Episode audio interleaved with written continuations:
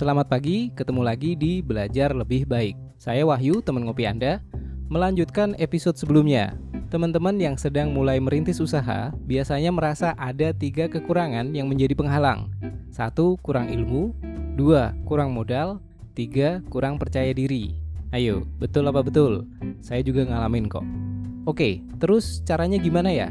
Simple, mulai dari skala kecil. Memang sebagian ada yang memilih untuk usaha itu langsung besar. Sewa ruko, renov sana sini, rekrut belasan orang, launching, dan mulai usaha.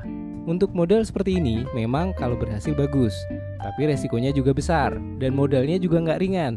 Kadang modalnya patungan atau mungkin pinjaman dan harus ada pengembalian. Tapi tidak semua orang bisa menjalankan model yang seperti ini.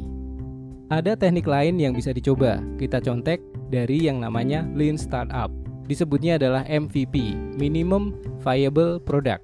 Kalau definisi canggihnya adalah produk yang hanya memiliki fitur-fitur penting utama yang memenuhi kebutuhan dasar dari target pasar yang dituju, namun tetap memiliki nilai guna yang tinggi. Prakteknya bisa simple, yaitu versi minim tapi bisa dilepas ke pasaran. Contohnya, misal teman-teman punya ide usaha bolu kukus. Untuk awalnya, dibuat di dapur rumah sendiri saja. Cukup tiga rasa dulu, ready stock sedikit saja, packaging pakai stiker digital print, kemudian dipasarkan di sosmed dan marketplace.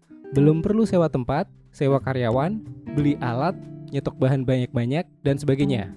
Dari tiga varian rasa ini terus masuk ke cycle BML, Build, Measure, dan Learn.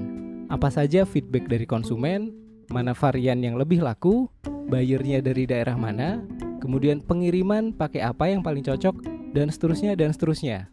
Sudah, sambil sabar, sambil dipasarkan, sambil dicari kecocokan dengan pasar dan dibesarkan secara bertahap. Di sisi lain, dari pengusahanya bisa sambil menabung tiga kekurangan tadi, yaitu menabung ilmu, menabung modal, dan menabung percaya diri. Oke, kebayang kan?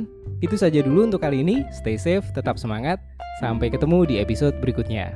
Bye.